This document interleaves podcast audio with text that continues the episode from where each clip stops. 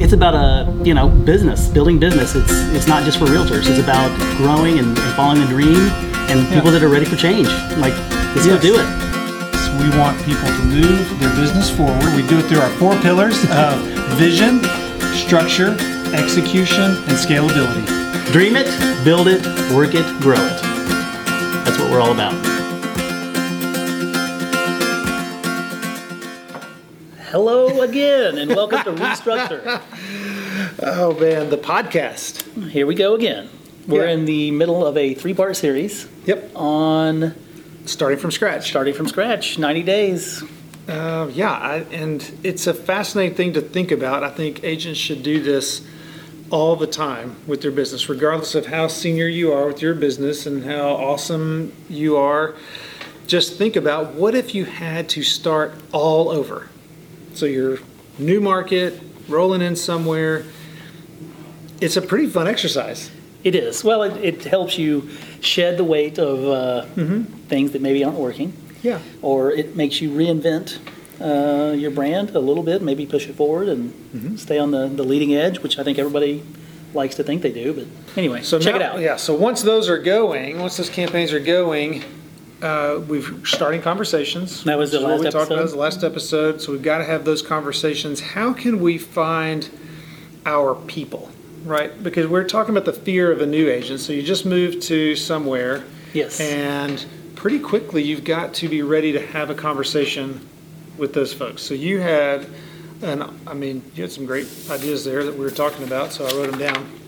Yes, uh, finding your people. Like, I think new agents get bogged down in what to talk about with people. How do, how do we lead into a conversation about real estate? They're going to look like because they're going to look like idiots. This is what they think. That's, they scare yourself into thinking you're going to look dumb. Yeah, it's inaction. You scare yourself into inaction, which is absolutely going to fail.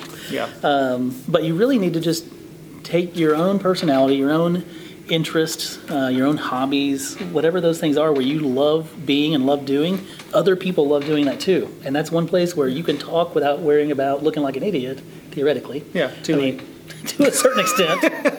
Can't help everybody there, but um, if, if it's something that you love about sports or a hobby or an interest or art or Mm-hmm. just whatever it is, I mean, that's where that's your people. Those are the people that have a passion for what you have a passion about, and that's what keeps it relational. That's where you build your sphere of people that trust you because you like some of the same things they like and they know that you're invested in that hobby or whatever it is. It has nothing to do with real estate.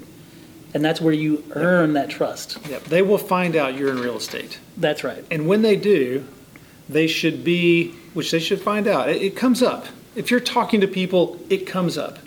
You don't I have to walk in with your card in your hand or your name badge upside down on your shirt. And that's obviously there's a place for There is. those tactics, and some people pull them off better than others. Chamber of Commerce breakfast. But I used to have a game with myself. Nobody Okay. else was in on it. But I would wait and see how long I could go, and sometimes it could be months before people would know what I did. I'd be in life with them, doing life, Mm-hmm. and I would figure out how long it would take before they would ask because I would never offer. And guess what?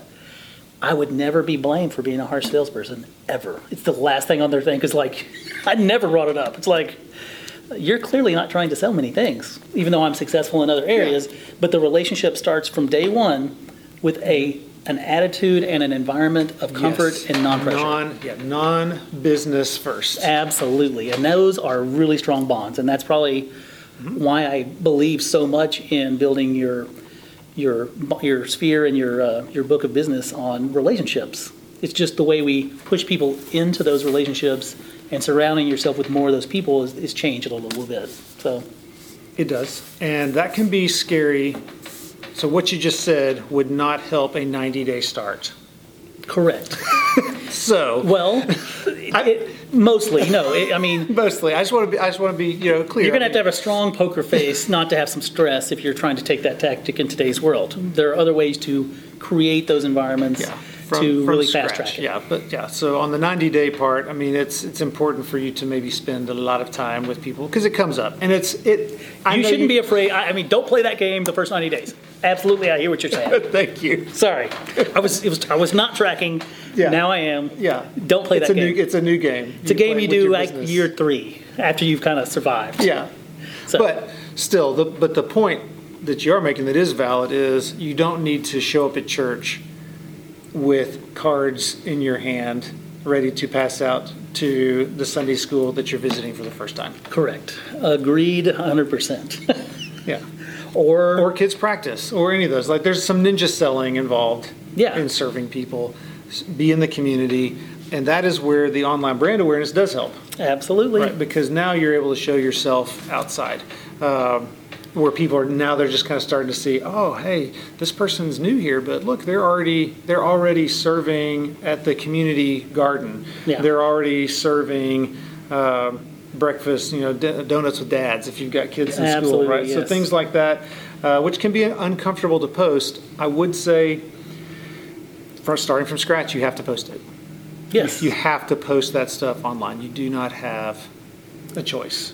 I would agree, and it's uncomfortable. It's uncomfortable for a lot of people, both of us included, but uh, but we're getting there. We're getting there. Um, So where do you where do you work? Where does your spouse work? That's another Yeah. place to find your people, right? Because you have a common you have a common interest. You're located in the same place. You deal with the same traffic. Uh, you're going to be eating uh, similar restaurants. you're on the same budget. Yeah. Income wise, you're going to know kind of where they are in their budgetary and, and what, how that relates to housing. Um, very likely, same neighborhood, same. I mean, there's a lot of common ground Mm-hmm. there to talk about people that doesn't have to do with you being a part of this. It has. It could be complaining about these things. I mean, it really doesn't matter. Just being Yeah. real. That's right. Yeah, no, misery does love company, and we always want to avoid that. Uh, Well, but correct. yes. Yeah, but, but complaining, I mean, look, complaining is a conversation. Absolutely. And uh, where I am talking about the major thoroughfare that keeps getting new lights on it is fodder for all kinds of conversation. And conversations about traffic often lead to where do you live? yes. Oh, you live over there. Oh, where do you live? Well, I live over here. Well, you know, we've been talking about moving.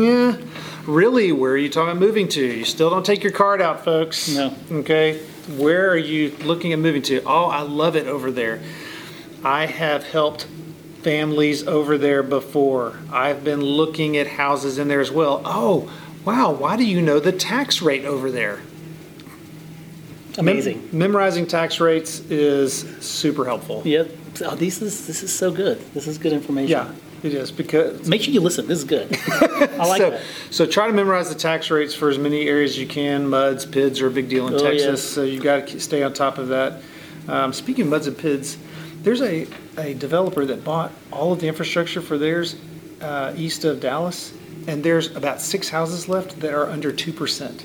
Really, Yeah, that's good market knowledge. You should you should circulate that. I am working on it right now. You should run an ad or something I like that. should. Yes, I will. Which speaks to uh, finding your people. So Yeah. let's just assume that you've got your three or four or five groups Okay. Mm-hmm. from all these various places. We've talked hobbies, and we didn't talk about that, but hobbies. Um, I mean, gosh, that's an endless conversation of things that we do for enjoyment. Kids, but those are great places to start. Um, but you, you really need to think about, well, we use the word avatar a lot. Okay. Like, what group, what needs uh, for housing need to be solved? What are the character, the common characteristics of those groups? Are there enough of those to support any kind of volume? Those Okay. kind of things. Uh, not being too specific, where there's just like four people that want to live in that house on the corner next to the 7-Eleven. Probably not a great tactic there, but um, Yes. volume is what I'm pointing out, and then Yeah. figure out a way to market and create a value and share that with people. You know, those five or six groups we just talked about, your people, you have to figure out a way to get comfortable talking about those things, but also creating content that answers and solves a problem for those people. Yes, which brings me back to where you need to spend your time training yourself. Yes. You are in business for yourself. Go meet with people that are in your community dealing with real estate. I would suggest for your first 90 days, you don't necessarily need to join a business networking group.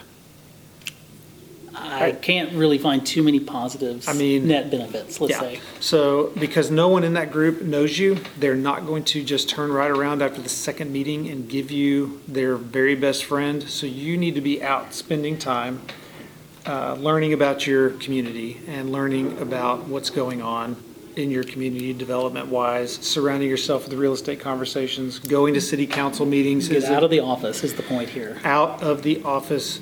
Do, n- none of your clients care that you spent four hours yesterday on a CE learning how to write a contract. Mm-hmm. They assume you know how to write a contract. This is correct. that, that I think that is the. I can't tell you how many times we've had conversations about the mechanics of selling a house or the back end of how Yeah. things. I mean, that never really. It's a passing uh, comment in the process. That's your job. Yeah, that's the easy part. That's the easy part. That's where 100% of the agents start. The 20% that actually make it, whatever it is, in this business past year two, uh, whatever the, don't quote me on that stat. it's totally not accurate. But you know it's not a real No. encouraging number, are not doing that. They are, they are out uh, getting three or four ways to communicate to people, to create relationships and trust, to be a resource for people. And it doesn't matter if you're knowledgeable and resourceful in one area, why wouldn't you be knowledgeable and resourceful in what you do for a living? Yeah. I mean, how many of us know realtors that got their license months ago and all of a sudden have closings? And you're like, how could they possibly know what they're doing? Well, they lean on their resources. Their broker can help them with the contract. The title company can help with the contract. Their lenders, uh, you know, uh, good, good lenders can take care of them on loans. They're just out telling people how amazing the community is, how good the tacos are on Fifth Street, and How walkable it is how- down in how- this area. I mean, you can walk to the best boutique and the greatest Yeah. art studio or whatever. I can take clay pottery lessons down there on Fifth Street. Yeah. I mean, it's life. Yep. That's why people move. Go learn that stuff. So go learn that stuff, work on that, and if you want help in positioning yourself online to start those new conversations, don't forget to check us out at Restructure. The next show is about choosing the platform to grow this and scale it. See you next time.